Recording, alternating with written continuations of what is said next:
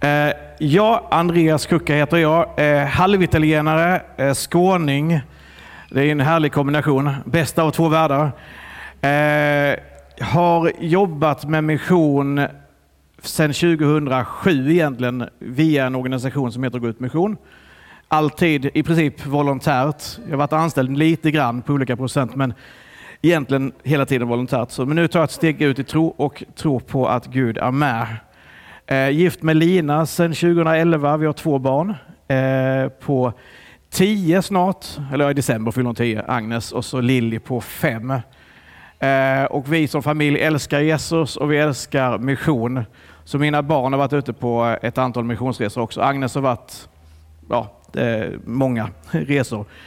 Eh, egentligen så är det inte så mycket mer att säga om mig. Jag tycker det är kul med eh, hockeykort. Tycker det är kul med Tintin. Jag tycker det är kul med eh, VM 58, VM 94. Om jag får lyssna på en podcast så lyssnar jag gärna på Erik Nivas podcast eh, When We Were Kings. Jag lyssnade på VM 58 på vägen upp hit. Och det, fanns, det finns jättemycket. Jag, skulle, jag, jag ringde till min fru och berättade saker. Hon är totalt ointresserad. Men, men jag tycker det är kul att infodumpa saker som jag liksom tycker är intressant. Eh, för jag har lite ADHD kanske. Eh, men, men det är jag och min familj. Men vi älskar att få dela Jesus med människor. Ehm, jag tänkte bara dela kort om Gud Mission. Eh, jag vet inte, hur många känner till Gud Mission eller så? Några stycken? Ja, det är ett gäng här. Eh, vi har funnits sedan 2000 eh, och vi reser i ett 15-tal länder och jobbat. I Bangladesh har vi jobbat sedan innan vi ens fanns till som organisation. Ehm, och sen så jobbar vi i många olika länder. Vi har även tonårsresor Eh, som vi kallar för Young Missionaries som man kan åka ut på detta åt förhoppningsvis åtta resor på eh, på sommarlovet och sen på höstlovet kommer vi åka till eh, Bulgarien och till Nordmakedonien. Så är du mellan 15 och 20 och känner det här skulle jag vilja göra, då finns det möjlighet till det. Eh, och sen så gör vi lite allt möjligt annat också. Planterar församlingar i Sverige eller i Norden. Eh, vi tillsammans med olika sam sammanhang och samfund med pingst med IFK, vi har samarbetat med Equmeniakyrkan och många andra liksom, samfund vill jobba ihop med oss. Så det är spännande. Eh, vi har nyhetsbrev som alla andra organisationer där vi vill ha pengar och så vidare. Men det är också så att nyhetsbrevet är ganska intressant för det berättar också om vad Gud gör. Eh, och vi skickar ut det en gång i månaden. Så jag tänker att vi kan göra en liten så samarbetsövning nu i början här. Jag tänker att där, där finns två listor och vi, och vi delar upp liksom kyrksalen i så här, två. Så om jag skickar en lista dit och en lista dit så ser vi vilken, vilken sida som är snabbast på att fylla i och fylla en hel lista. Är ni med? Det blir en liten tävling så. Så vill man ha nyhetsbrevet eller man inte vill ha det, man kan, skriva, man kan ta det emot en månad så säger man upp det sen. Det tycker jag inte man ska göra. Men om jag skickar den där och så skickar jag den där så tänkte jag skulle ta och visa en liten film också så man får lite känsla för men vad är det vi gör i Bangladesh. Jag har inte så mycket film från just eh, eh Turkiet, men vi håller på att jobba med det. Jag kommer att berätta lite om det sen. Eh, nyhetsbrev och sånt finns längre bort där vid barnrummet sen så finns det på ett bord man kan plocka nyhetsbrev om man vill ha med sig hem. Eh, men vi gjorde en resa i oktober månad tillsammans med två pingstförsamlingar. Första veckan så hade jag med mig Hovslätt pingst ut till Bangladesh och vi hade en kampanj. Vi besökte även församlingar och på den resan så var Rune 80 år med. Rune 80 år har varit missionär i Bangladesh. 1987 startade den första församlingen via liksom den, det samfundet som nu heter Free Christian Churches of Bangladesh. Eh, ni som församling, ni stöttar Daniel och Paulina Brolin. Daniel var för, vet du, missionärsbarn just i Bangladesh. Och den rörelse som nu vi jobbar med, det är liksom den rörelse som Daniels pappa jobbade med också, som blev sen. Eh, och Rune var den första liksom som startade upp en församling. Han fick vinna fem personer. De startade med 17, 17 kristna i en, i en litet skjul på Båla 87. Och det lilla fröet sen så, sen så lämnade de åkte hem till Sverige, åkte ut som missionär på andra ställen och han har inte varit tillbaka där sedan, sen dess. Och så när jag lärde känna Rune för ungefär tio år sedan så sa jag, Rune vet du, det har hänt rätt mycket i Bangladesh sedan du var där sist. Hundratals och ibland tusentals människor tar emot Jesus och där finns, eh, ska vi se, får gärna pausa den lite först. Går det? Alltså. Nej, men, så jag berättade för Rune och liksom jag försökte under tio års tid att få med honom på en kampanj. Jag sa Rune, du ska få se hur hundratals människor tar emot Jesus. Och för honom var det omöjligt att tänka den tanken. Men Rune tillsammans med hans son och även med två barnbarn följde med Emmy och, och, och, eh, och Jonna. De följde med. är mer 17 år. Ni kommer se henne på, på, på videon här sen när hon berättar om vad Gud har gjort. Eh, och det är spännande med Rune. Då fick jag liksom presentera Rune för de här församlingarna. Vi besökte nio församlingar och sa att på grund av Jesus och, så, och män och, eh, som, som Rune här så finns den här församlingen till. För Rune han var här och, och, liksom och, och var med och startade upp den första församlingen. Och så finns den här liksom 480 plus församlingar idag med 50 000 medlemmar. Och Rune han liksom åkte från församling till församling och grät från församling till församling. Och sen så här, sista kampanjkvällen som vi hade så sa jag till Rune, liksom, han, han sa att engelskan höll inte riktigt som, som den skulle. Liksom. Men sa jag, Rune, när jag predikar klart, då kommer du upp och så gör du en frälsningsbön och säger att om du vill ta emot Jesus så, kommer du, så räcker du upp din hand.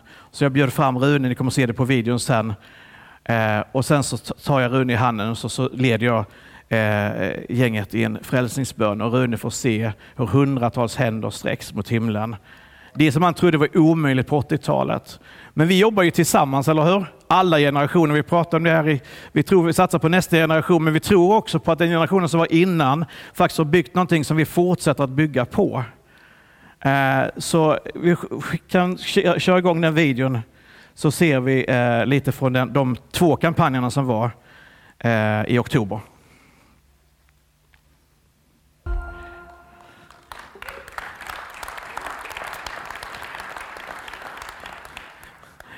Det var en liten spontan applåd efter Emmys vittnesbörd. Jag förstår det. Eh, och, och, eh, Det är någonting häftigt att se när tonåringar bara får se att Gud, han faktiskt är på riktigt. Att, att jag faktiskt kan göra det som Jesus sa att jag kunde göra. Eh, och hon, hon, ni såg ju på henne, hon var ganska chockad, men hon fick se det hända. Hennes farfar hade varit missionär i Bangladesh. Han hade hört om vad som hänt i Bangladesh. Och hon hade hört om, liksom, han hade varit missionär i Afrika och sett, ja, han hade döda väckas upp, faktiskt den Rune. En anonym herre på många sätt, men som älskar Jesus och gått massvis för hans rike. Eh, så fick hans barnbarn vara med. Eh, och jag vet nu att Emmy vill åka ut på mission igen. För det är lite så. Eh, det finns ett virus som man inte vill bli av med, det kallas för missionsviruset. Eh, liksom, det, det, finns många andra saker man inte vill plocka upp på en missionsresa. Eh, men, men, just missionsviruset, det, liksom, det släpper inte. Det finns liksom inga eh, piller som verkar mot det. Det finns ingen liksom, behandling som funkar. Utan när man väl har fångat Guds hjärta för människor så händer det någonting med en.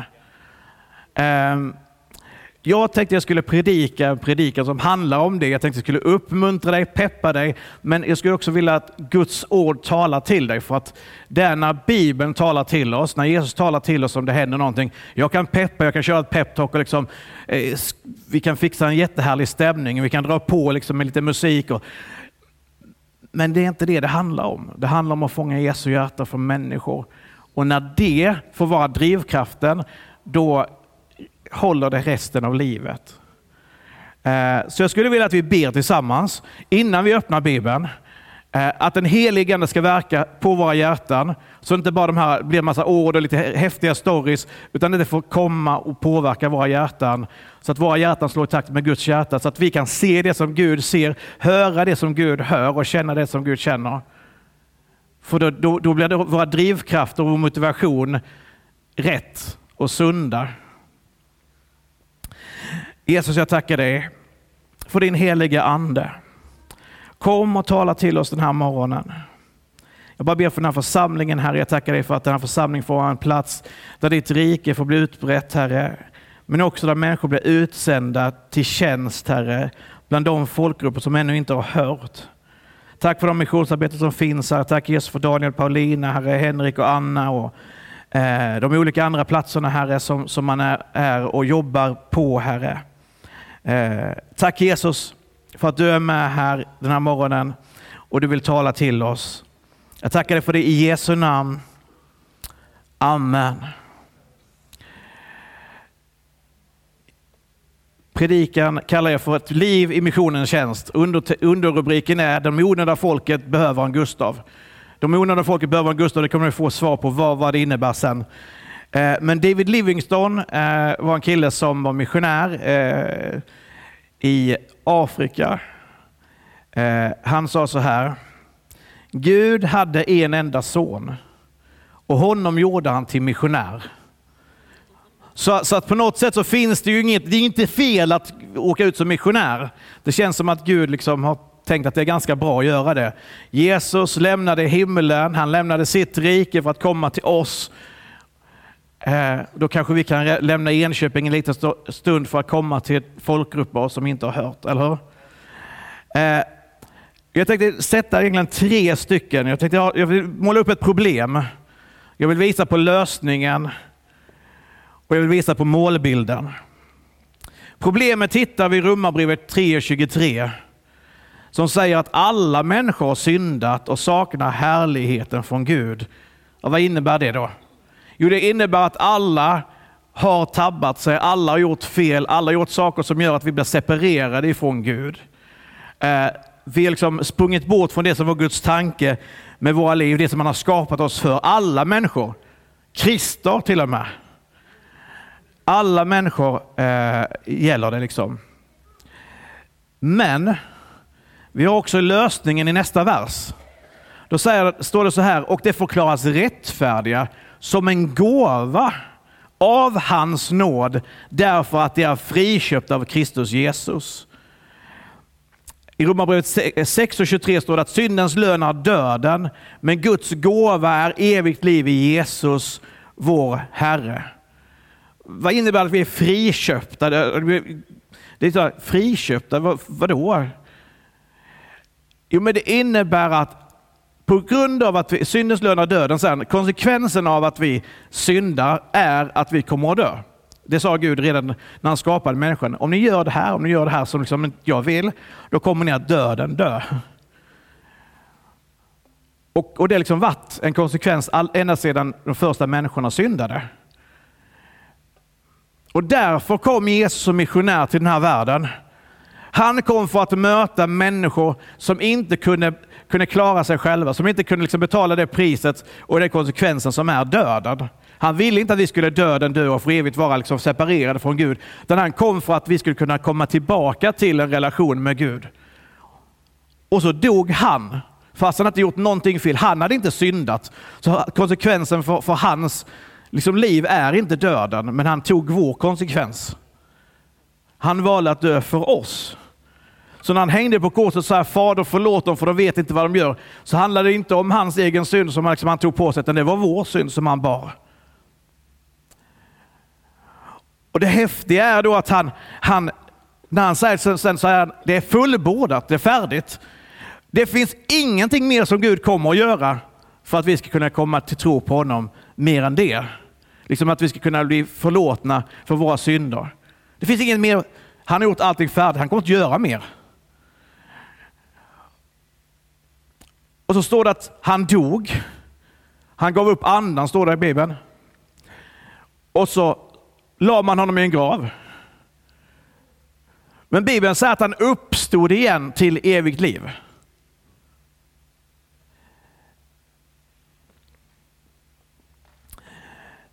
Han uppstod till evigt liv. Och vad innebär det då? Jo, men på grund av att han dog för vår skull, tog vår synd, så är vi förlåtna. Men på grund av att han uppstod så kan vi också uppstå tillsammans med Jesus och evigt liv. Hade han bara dött så hade vi visserligen stått där förlåtna, men konsekvent, vi hade fortfarande inte kunnat ha evigt liv. För den, den liksom, men uppståndelsen sker också i Jesus. Vi blir uppståndna med Jesus.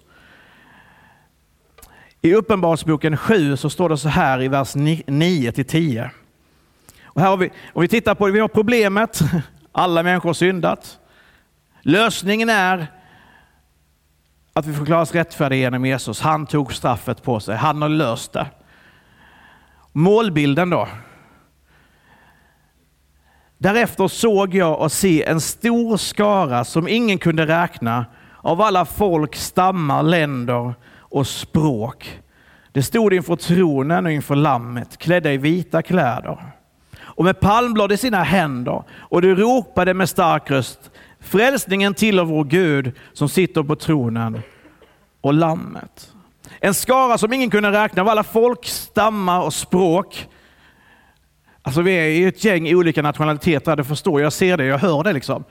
Eh, men vi är inte alla folk stammar och språk här. Det är en bra bit på vägen. Eh, vi är både skåningar, italienare, eritreaner, eh, Burundi tror jag har hört. Är det några fler nationaliteter? Eritrea, Tigrinja Cerebdo. Ja. Ja. Tigrinja Kurub Kurub. Lite, lite kan jag. Kurd och serb.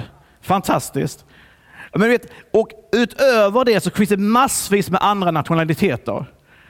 Det är målbilden för Gud. Det är att alla folk och alla stammar, alla språk ska höra. Så frågan är då, om vi har lösningen på problemet, den kom för 2000 år sedan. Varför? Hur kommer det sig att en tredjedel av världens befolkning fortsatt inte har access till evangeliet? Om vi nu har lösningen. Det är det som är hela grejen, det är det som är kruxet med hela den här predikan. Det är det som jag vill att du ska fundera över, reflektera över och kanske bli lite irriterad över. För det var när jag som 19-åring hörde att det finns folkgrupper som aldrig har hört om Jesus, som jag bara bestämde mig för att jag måste åka på en missionsresa. Så åkte jag till Bulgarien och jag åkte till Turkiet. Fick möta turkarna för första gången. Sen tog det mig 20 år innan jag kom tillbaka dit, men det är en annan femma. Uh. Och hur kommer det sig att Andreas, snart 41 år, jag är ganska ung fortfarande, predikar i Enakyrkan en, en morgon som denna? Hur kommer det sig att han inte som 16-åring tog sitt liv?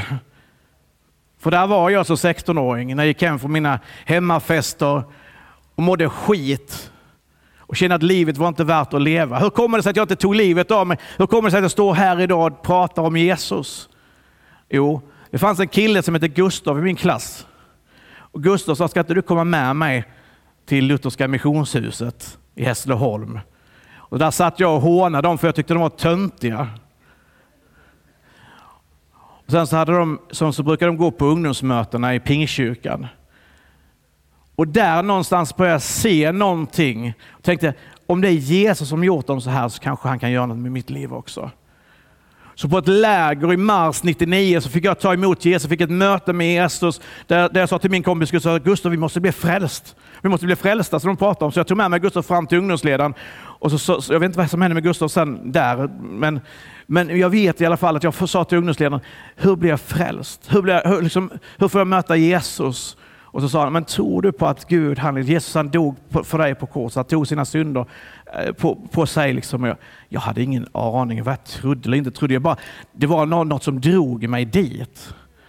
Jag hade inte allt, all teologi på plats, jag, jag förstod inte liksom allting, men jag visste att det var någonting där. Så sa jag, men jag, jag, jag chansade. Och så, så, så ledde mig en bön. Och när vi bad så är det som att det är två strålkastare i lyset som bara lyser mig i ansiktet. Eh, fast jag blundar och jag knäpper mina händer för det har jag lärt mig på, jag hade gått Svenska kyrkans konfirmation. Pingstvänner är lite mer så här, va? men händerna här. Eh, och så, eh, så ber vi och så är det som att Gud, alltså, det är som ett ljus som bara slår i ansiktet på mig. Det är mörkt i lokalen. Och ändå är det som ljus bara strålar mot, så här, trots att jag blundar. Och så känner jag att det är någon annan i rummet. Det är inte bara Pascal som ungdomsledaren hette och, och jag. Och jag tror Jonas, en annan kille som också var en eh, hjälpledare där i ungdomsarbetet. Så jag vet, jag, Pascal berättade för mig sen att jag hade dragit in honom i en, en skrubb och så, här, så här, han var här! Från tio minuters tid så fick jag stå i Guds närvaro och alla självmordstankar, all ångest, allt skräp bara rann av. Och när jag kom hem, hem där sen på söndag så berättade jag för min mamma som inte var troende. Jag sa mamma jag har blivit frälst. Hon började gråta. För hon visste att jag mådde dåligt. Och fem år senare får jag döpa min mamma i Pingstkyrkan. Och hon, hon, hon tror på Jesus idag. På grund av att det var en Gustav som sa, ska inte du följa med mig till kyrkan? Så fick jag ett möte med Gud för att evangeliet predikades. Men på många platser så finns det människor som längtar efter meningen med livet, som längtar efter att liksom, jag, vill, jag vill se någonting, jag, jag fattar inte, jag vet inte vad meningen med livet är. Men vet ni vad, de har ingen Gustav. De har ingen Gustav på sin gata, de har ingen Gustav på sin skola, de har ingen Gustav i, liksom, i sin stad, kanske i sin, i sin folkgrupp. De har ingen bibelöversättning, de har ingen kristen tv-kanal. Hur många har vi i Sverige? Du kan, ja, det beror på vad vi räknar som kristet, men, eh, men eh, du kan ändå tänka det finns ett, ett gäng som, där man predikar evangeliet liksom, och, och, och liksom läser Bibeln ibland och sjunger sånger och så vidare. Vi har massvis med möjligheter att höra om Jesus. Men det finns folkgrupper som inte har en Gustav. Men du kan vara en Gustav från en folkgrupp som inte har hört. Om du inte fattar, om du inte fattar någonting annat, om du inte tar, tar till dig någonting annat än det, så är det, du kan vara en Gustav för de som inte hört. Och Det är en badge of honor. Jag brukar berätta det för Gustav när jag träffar honom lite då och då. Så är det, nu har ytterligare några tusen människor fått höra om Jesus på grund av att du tog med mig till kyrkan. Jag berättade varje gång som jag har en kampanj. Minst en gång så berättade jag att det finns en Gustav, han tog med mig till kyrkan. Och där fick jag på ett möte precis som det här, där jag berättade om Jesus. Du vet aldrig vad din liksom, lilla innefall gör. I Lukas evangeliet kapitel 19 kan vi läsa om Sackeus.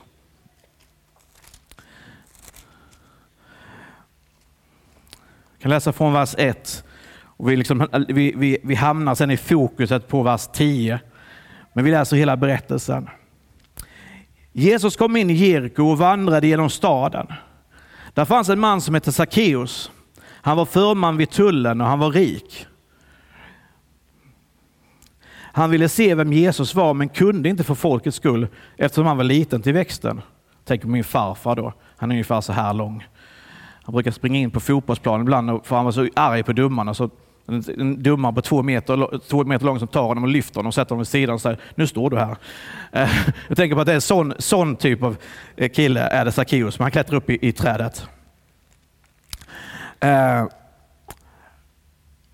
då sprang, han i, då sprang han i förväg och klättrade upp i ett mullbärsfikonträd för att se honom eftersom Jesus skulle komma den vägen.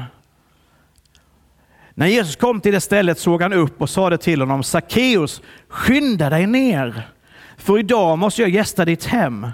Sackeus skyndade sig ner och tog emot honom med glädje. Alla som såg, såg det mumlade förargat, han tog in oss som syndare.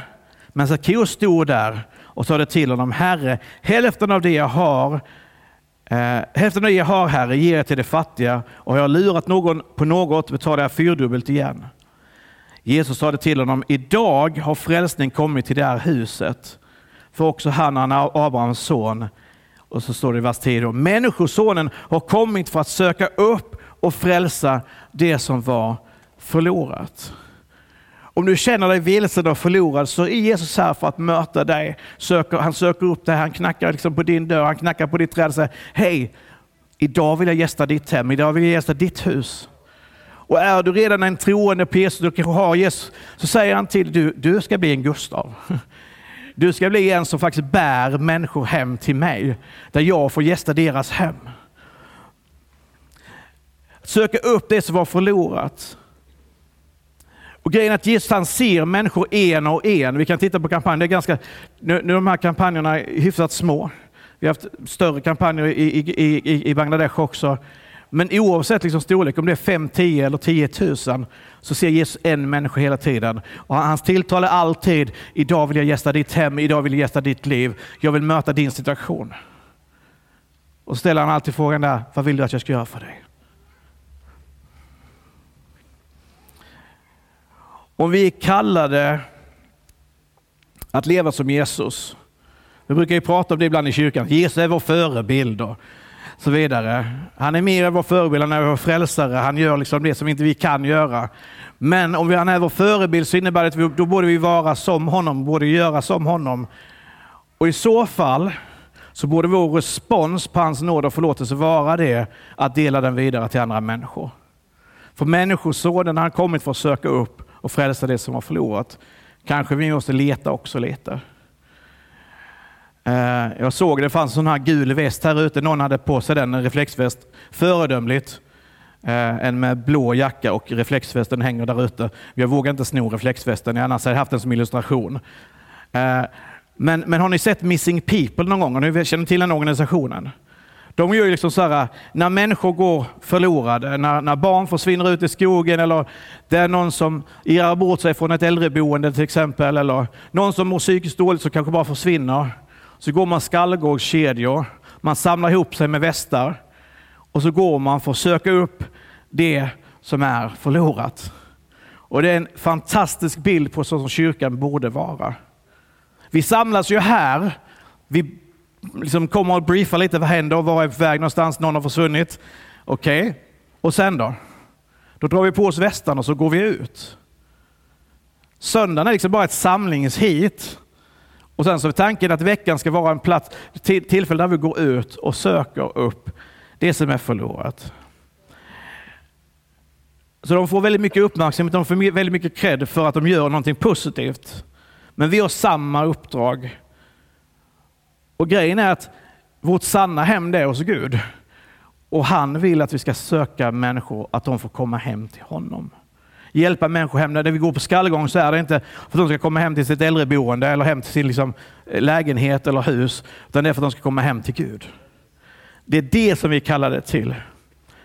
Men någonstans måste vi också förstå att Gud han letar efter en och en.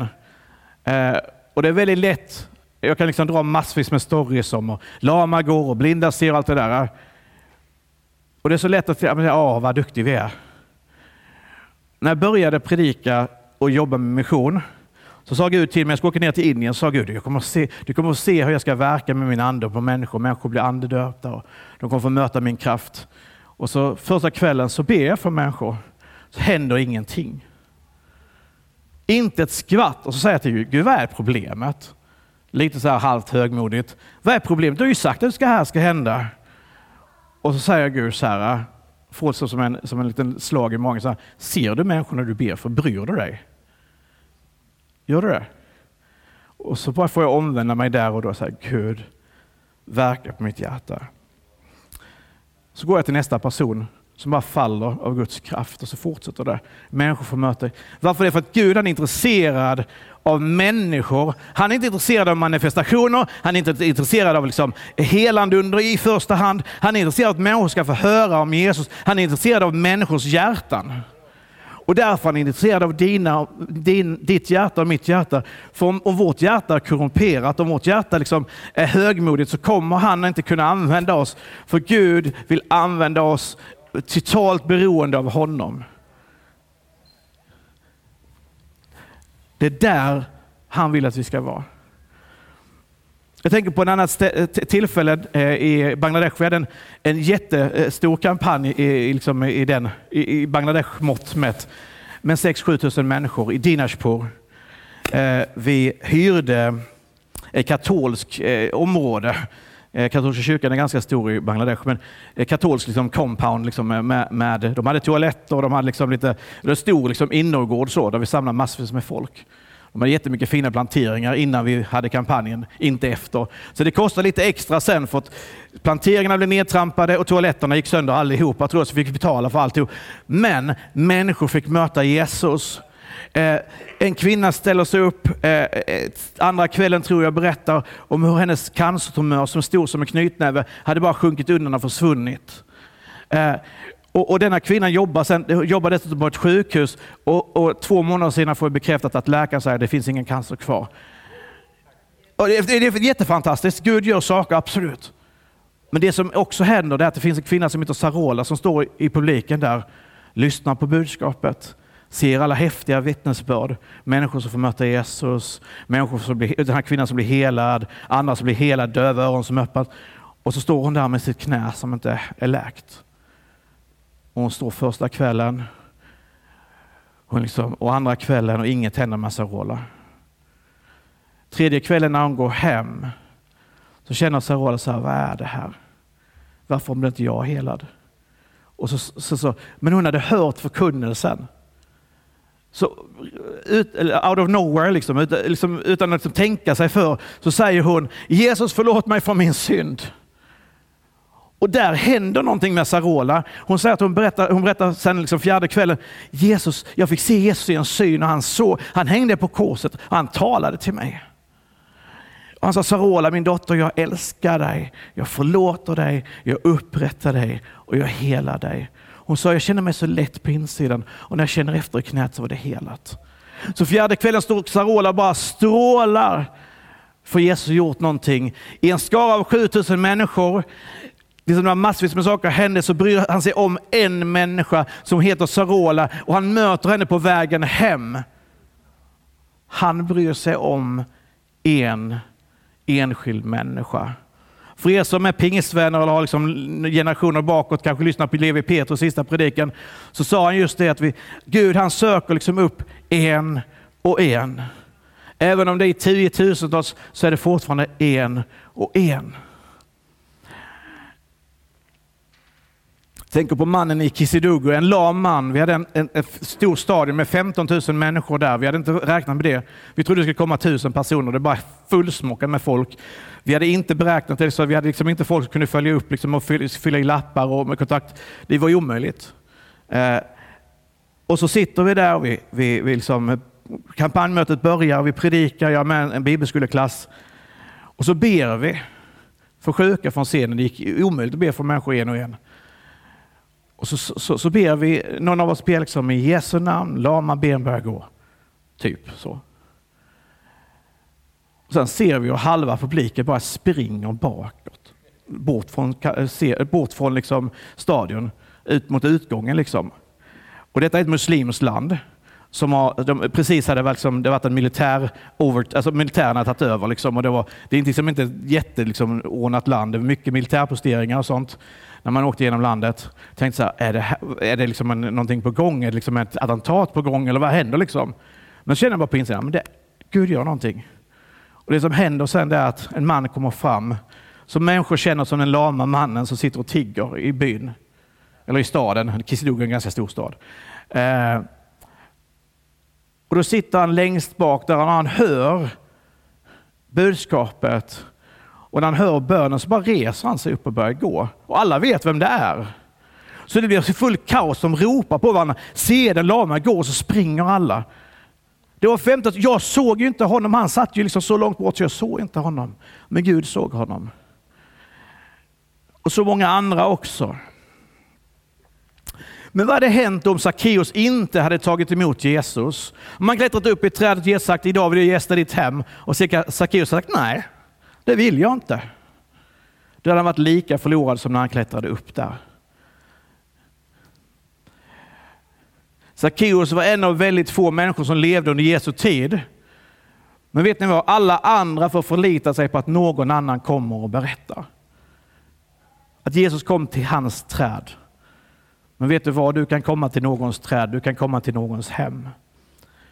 Jag vet inte om du blivit väckt någon gång 07.00 i Afrika för att SVT ringer och frågar för några kommentarer på vad som hänt i natt. Nej, har jag en gång. Och jag får reda på att Gouache, en av våra nya eh, besökare till kyrkan, har blivit mördad av sin man. En, en kvinna från Eritrea. Eh, vi skulle besöka, vi skulle, familjen skulle komma hem till oss bara veckan efter att jag varit i Afrika. det var först i Bangladesh en vecka, packade om hemma i Sverige och så åkte jag till Guinea, hade en kampanj och skulle starta den kampanjen på onsdagen där. Och så hör jag att Gouache har dött. Blivit knivhuggen, mördad. Det jag också visste det var att tre veckor tidigare så hade vi haft en gudstjänst och jag hade sagt, är det någon som vill ta emot Jesus här? Och Gouache kommer fram och säger, jag vill ta emot Jesus, jag vill ge mitt liv till Jesus. Och jag vet att hon, är, hon har fått gå he, hela vägen hem. Men jag var helt förstörd den dagen. Jag bara grät och grät. När vi skulle besöka borgmästaren så grät jag. Jag skickade fram de andra i teamet. När vi skulle besöka någon militärledare eller någonting sånt där, vi bara skickade för... Och så skulle jag predika på kvällen. Jag predikade som jag aldrig predikat förr. För vi vet inte vad nästa dag bär med sig, men jag vet en sak. Det är att vi är kallade till att dela evangeliet i tid och otid. Och Gouache, hon tog med sig hundratals människor hem den kvällen. Hennes, hennes liksom story. När jag sa, du vet inte, Men jag vet att gouache är hos Jesus just nu. Och ikväll kan du bestämma dig för att säga, jag vill också vara där. Jag vill också vara på väg mot himlen. Jag vill också bli förlåten.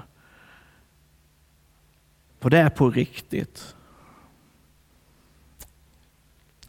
Markus evangeliet 13 och 9 säger så här, men först måste evangeliet predikas för alla folk. Vi pratar om det med sista tiden, vi kan ha massvis med olika intressanta och mindre intressanta, eh, konstiga och mindre konstiga idéer om vad det ska, hur det ska vara. Vi pratar, det finns så mycket spekulationer, så mycket trams. Men när han säger det, alla folk ska höra. Så vi kan väl börja där. Eh, liksom så. Ska vi liksom, och när det är så kan du ju spekulera sen, men då är vi på väg hem förmodligen. Min så, teori. Men, men grejen är att när Jesus sa det, när, när, när den helige Ande kommer över er kan ni få kraft att bli mina vittnen. Lärjungarna frågar, men när är tiden inne för dig att upp... Det är inte er sak att veta vilka tider och stunder. Det han säger till lärjungarna är, spekulera inte, men när den helige Ande kommer över er, då ska ni få kraft att bli mina vittnen. Och det säger han, jag tror det är profetiskt ord till kyrkan eh, här. Och, och skulle, liksom, skulle jag ha en plattform och predika för hela svenska kristenheten, skulle det vara samma sak där. Sluta spekulera, gör någonting. Predika, dela evangeliet med människor, gå ut till de onödiga folken. Det är det ni kallar det till.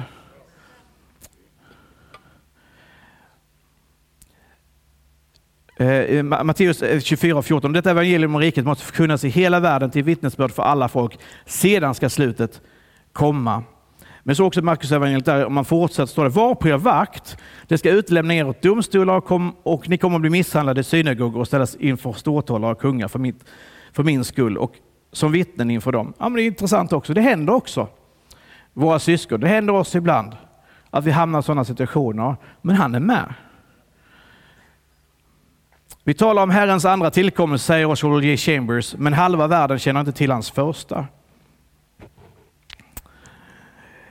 Han sa till Sackeus, kom till mig.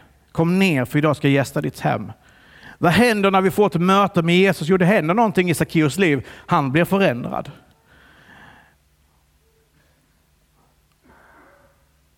Och I Matteus 28 står det så här, gå ut och gör alla folk till lärjungar, döp dem i Faderns och Sonens och den helige Andes namn och lär dem att hålla allt som jag befallt er och se, jag med er alla dagar in till tidens slut. När Jesus kallar oss till sig så kommer det liksom en omfamning. Kan inte jag få, du får illustrera här. Kan inte du komma Kristor? Han kommer med en omfamning. Först så. Sen gör han ganska snabbt så här och så skickar han iväg oss. Gå ut. I samma, samma stund som han omfamnar oss så sänder han oss för att hans kärlek är större än bara kärleken till dig och mig. Hans kärlek är för hela världen. Ty så älskade Gud världen att han utgav sin enfödde son för att var och en som tror på honom inte ska gå förlorad utan ha evigt liv. Det innebär att det handlar inte bara om dig och mig, det handlar om hela världen. Och det är det från början. Sant lärjungaskap handlar om det att vi, jag, jag tar det jag har fått och så delar jag det vidare. Det ni fått som gåva ska ni ge som gåva. Halleluja. Eh, andra Korinthierbrevet kapitel 5, jag ska börja landa snart hoppas jag. Det är kanske en del som hoppas det, men vi, vi är på väg, jag lovar. Och är det så att du liksom känner, att en del av de här sakerna fattar jag inte, men det där med Jesus, det vill jag ha. Jag vill ha den här förlåtelsen som du pratar om. Jag lovar dig, det ska finnas en stund för dig att du ska kunna få ta emot hans förlåtelse. Men också för dig som liksom är, du känner att det här med mission, det kanske är någonting ändå. Jag ska ge dig några bitar till. Eh, I andra Korinthierbrevet så ska vi läsa eh,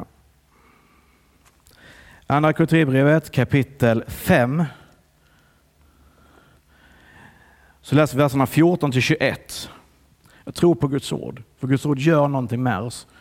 Så vi läser liksom det i, sin, sin, i, i, i liksom hela den biten där, från, från vers 14 neråt till, till liksom slutet på den.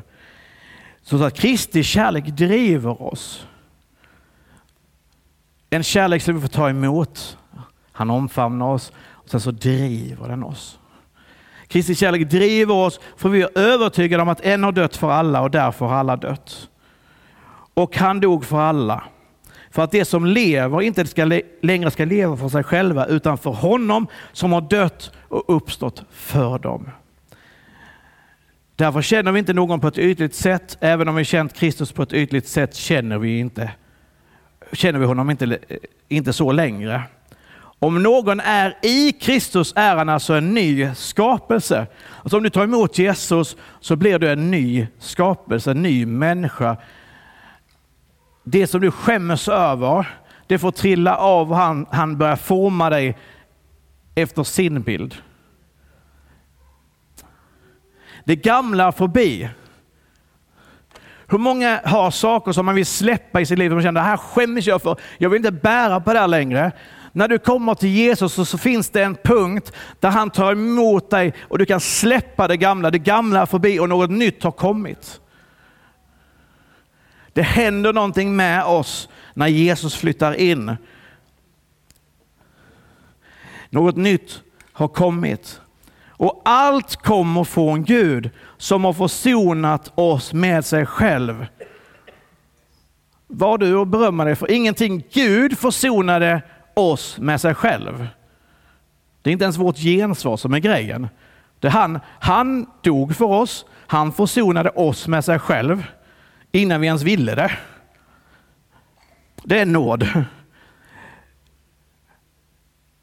Och, gett, och sen så har han gett oss försoningens tjänst. Gud var i Kristus och försonade världen med sig själv. Han tillräknade inte människorna deras överträdelser. Vad betyder det? Jo, han tittar inte på dina synder och räknar och liksom funderar. Och... Nej, han lägger det till sidan. Han har anförtrott oss försoningens ord. Fast inte vi förtjänade förtroende så gav han oss förtroende och gett oss ett uppdrag. Försoningens ord. Vi är alltså sändebud för Kristus och Gud vädjar genom oss. Vi ber på Kristi uppdrag, låt försona er med Gud. Han som inte visste av synd, honom gjorde Gud till synd i vårt ställe. För att vi i honom ska, skulle bli rättfärdiga inför Gud. Det är det som Luther kallar för det saliga bytet. Gud tar allt vårt skräp, allt vårt smuts, allt det som vi skäms över, som vi aldrig berättat för någon, som vi aldrig kommer att berätta för någon, inte ens för vår fru eller vår make eller bästa kompis. Och så Det som vi kommer att ta med oss till graven för att vi skäms över, det tog han på sig på korset. Det snuskigaste, äckligaste du kan tänka dig, det tog han på sig på korset. Och vad ger han oss? rättfärdighet, det vill säga som att vi inte har syndat någonsin, som att vi är perfekta människor. Det är, det, det är, liksom, det är så mindblowing. Liksom så här, men det gav han oss. Inte för att vi förtjänar det, utan för att han älskar oss. Vad kan vi annat göra än att dela det med hela världen? Vi kan gå till de som inte har hört. Vi kan gå till de som har hört flera gånger och så får de ta emot i alla fall sen i slutändan. Om du känner, men jag kan inte det här, det är inte min gåva.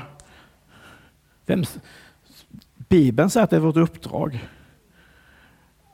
Om Gud har kallat oss kommer han också förse oss med kraft, med ord och tala. Han kommer göra det. Och vet ni vad det spännande är också? Vi är inte kallade bara så här, men Christer är kallad, och Aron är kallad kanske, och Andreas är kallad. Nej, vi är kallade som församling, som en kropp. Så om inte jag är så duktig på någonting så då kan jag ju hänga på någon annan. Men vi gör det tillsammans. Ingen är liksom exkluderad, ingen kan liksom gömma sig, utan vi är alla kallade. Jag tänker på ett tillfälle när, när jag, jag fick leda en kille som heter Samuel till tro. Han är också från Eritrea, halleluja. Och alla eritreaner sa Amen, eller hur? Nej, men men, men han, han berättar för mig, det är en av de första som jag fick leda till tro i vår, i vår kyrka. Det, vi var grannar, vi bodde på lägenheten ovanför och så, så hans familj bodde i lägenheten under. De var tonåringar när jag lärde känna dem. Han och hans bror Daniel. Och så började dela Jesus med dem och prata med dem. Och vi kom hem från någon resa från Afrika så satt jag och pratade med, med honom och han, vitt, eller han, han liksom, eh, vet det, tolkade sin mamma som inte kunde så bra svenska. Eh, och sen några år senare så gav jag honom en bibel och han började läsa bibeln på väg till gymnasiet. Han började fråga mig så här, men vad, är, vad betyder det här? Och det landade sen i att han tog emot Jesus i vår hall på vägen ut från vår, vårt eh, nuvarande hus. Eh, och något år senare, efter att han tagit emot Jesus, sa han, Andreas, kommer du ihåg den här gången när vi satt och fikade hemma hos mamma och, och du berättade, du och Lina berättade om vad, vad som hade hänt i Guinea eller i Afrika där då? Så, ja, men det kommer jag, jag tror jag kommer ihåg det. Liksom. Vi satt och hade på så här, allmänt fikasamtal. Eh, och sa, vet du vad, jag, jag kunde knappt tolka till min mamma för jag ville bara, jag ville bara gråta. För han upplevde Guds närvaro i rummet. Jag kände inte ett skvatt ska jag säga dig. Det var som om vi pratade om väder och vind. Och hade inte han berättat för mig hade jag aldrig vetat om det. Och jag vill uppmuntra dig med, med det att även om inte du känner att den heliga ande är där, det är inte det fantastiska lovsångsteamet som spelar i bakgrunden, så kan ändå Gud göra någonting med att du bara berättar, prata med din granne, prata med din, din klasskompis, prata. För du vet inte vad de bär på, du vet inte vad de upplever. Jag tänker på Alma i åttonde klass, jag jobbar på en skola som, som, som kamratstödjare. Kommer tillbaka ett halvår efter att jag slutat där, så kommer Alma i korridoren och säger, Andreas, vet du vad vi saknar dig? Och jag sa, ja vad kul, men jag alltid tycker det är kul att vara omtyckt. Jag hatar om folk inte tycker om mig. Jag tycker det är jättejobbigt, det är det värsta jag vet.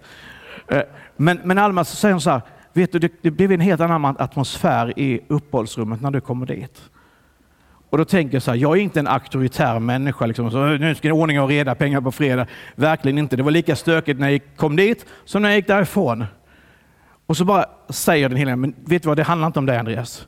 Det handlar om att du är bärare av min närvaro och därför så blir det en annan atmosfär. Hon upplevde det. Hon var inte en troende, men hon upplevde någonting när jag kom dit. Varför det? Jo, för att helig ande är med. På samma sätt är det när du går in på ICA Maxi, eller när du går in på ICA Kvantum, eller du går in liksom på, på paushuset här borta någonstans. Du är bärare av Guds rike och det märks. Men väldigt få människor kommer att säga det till dig. Men du är bärare av någonting mycket, mycket starkare än dig själv. Och vi har våra planer, vi har våra tankar. Men vi måste bara vara lyhörda för den heliga. Jag ska berätta en story och sen ska jag avsluta. Eh, men vi kan ha våra tankar hur vi ska göra saker. Vi landar i Turkiet. Jag var hemma eh, liksom hos Henrik och Anna och hälsade på dem och sen skulle jag hälsa på en, en eh, kompis som heter Zack.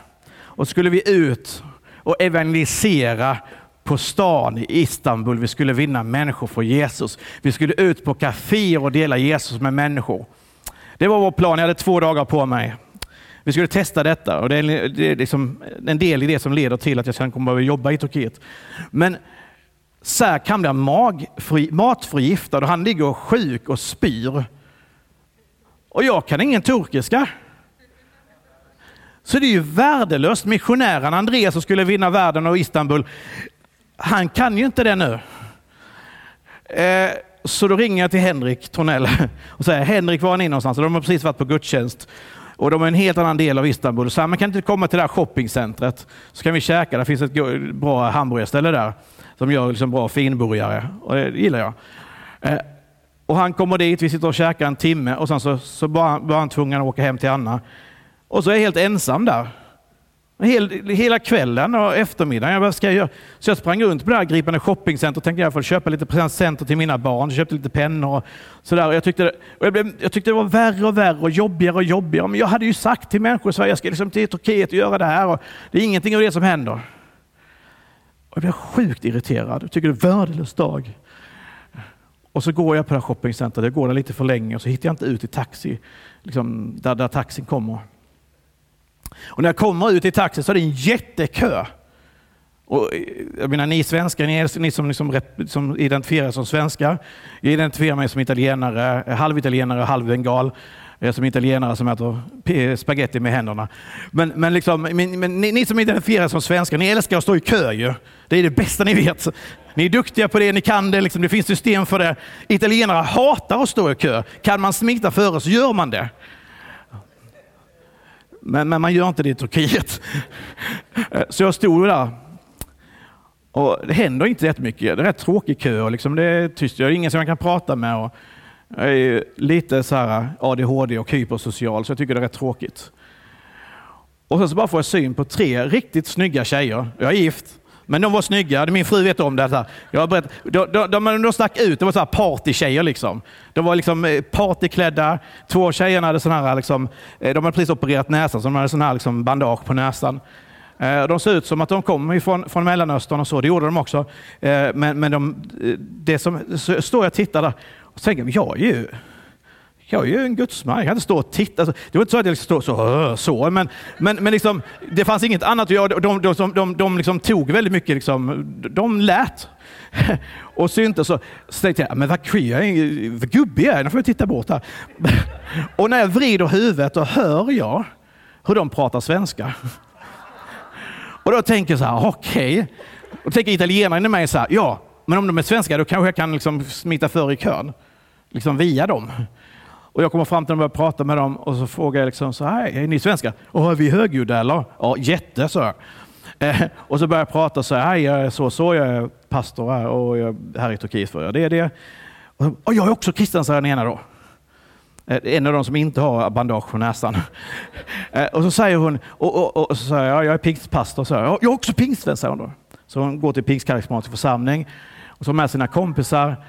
Eh, och det leder till att vi får ett samtal om vad Gud gör i världen. Vi pratar om eh, församlingsplantering i Turkiet och så vidare. Och där står vi. Jag står liksom i en, en stad med 20 miljoner människor bland eh, där jag liksom vill nå turkarna för Jesus och så leder Gud mig via ma liksom en matförgiftning eh, och ett liksom, eh, jobbig shoppingcenter till svenskar Eh, det slutar med att vi hamnar i samma taxi för att en turk blir arg på mig för att jag trängde mig före. De sa hoppa in i vår taxi.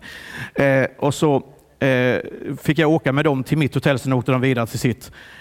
men i den här taxiresan så säger en av tjejerna med bandage, säger Andreas kan inte du be för oss? Så, Absolut, jag kan be. Kan inte du be för att våra näsor ska bli fina? Och jag bara... Okej, okay, jag ska be för det. Jag ska be för det. Så jag bara, Jesus jag tackar dig för att du, du liksom hjälper dem att näsan ska få läka fint och ska bli som de har tänkt i Jesu namn. Och sen så direkt efter det säger hon, Andreas kan inte du be för mig? Jag känner mig så vilsen. Kan inte du be att jag ska hitta frälsningen? Och då kommer en helig ande in i taxin. Och jag bara ber till Gud så det dånar. Jag sitter bredvid taxichauffören, han sitter och tittar så här.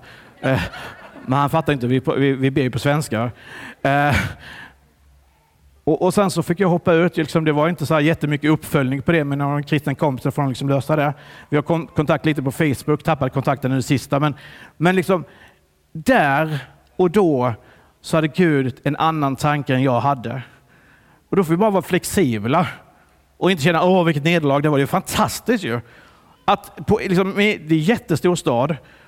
Vad är oddsen? Liksom? Det är inte så stor odds på det. Två veckor senare var jag i Sverige och predikade en, en församlingsplantering i Borås. Där är två turkiska grabbar i tonåren.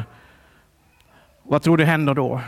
När jag gör frälsningsinbjudan? Jo, två turkar tar emot Jesus i Sverige istället. Är ni med på att Gud han har koll på saker och ting? Och han vet mycket bättre än vad vi vet. Så lita på, jag ber, ber lovsångsteamet att komma upp, lita på att Gud har koll och lita på att du är bärare av Guds rike, att du är bärare av hans närvaro. För det, för det handlar inte om oss, det handlar om honom. Det har alltid handlat om Jesus, kommer alltid handla om Jesus. Det har alltid handlat om Jesus, kommer alltid handla om Jesus.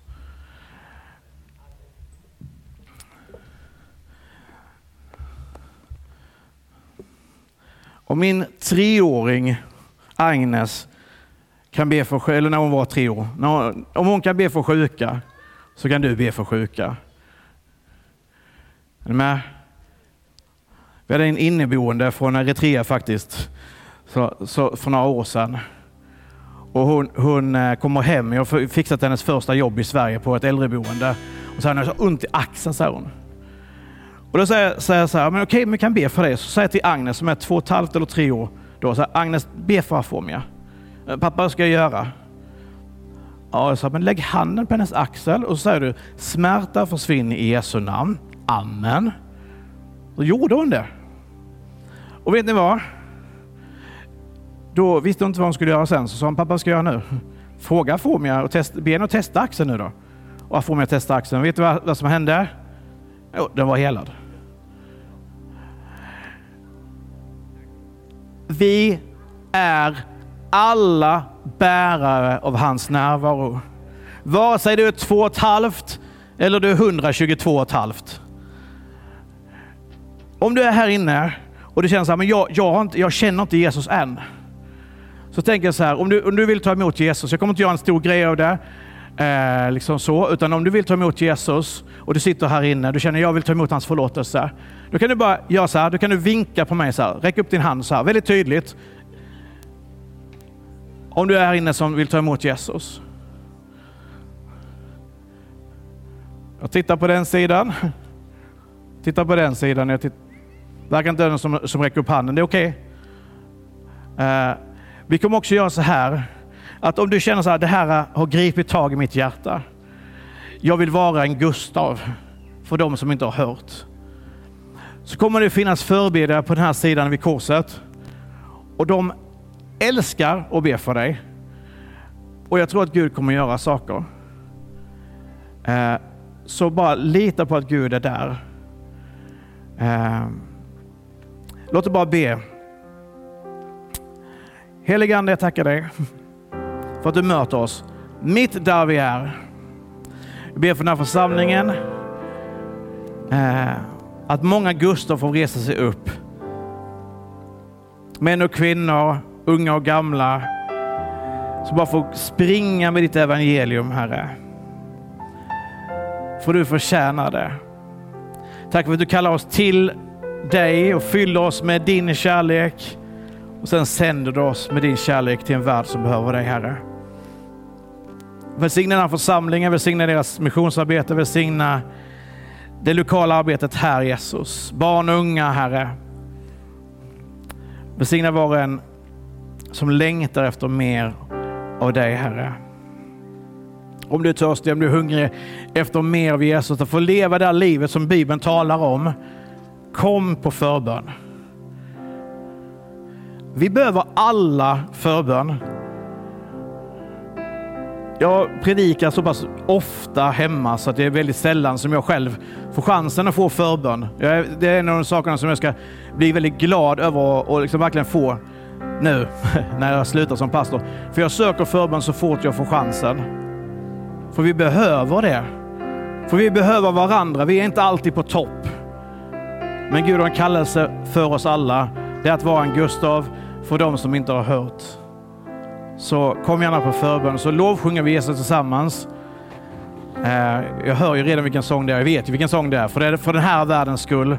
Så eh, om inte för din egen skull, för den här världens skull, spring på förbön. Tack.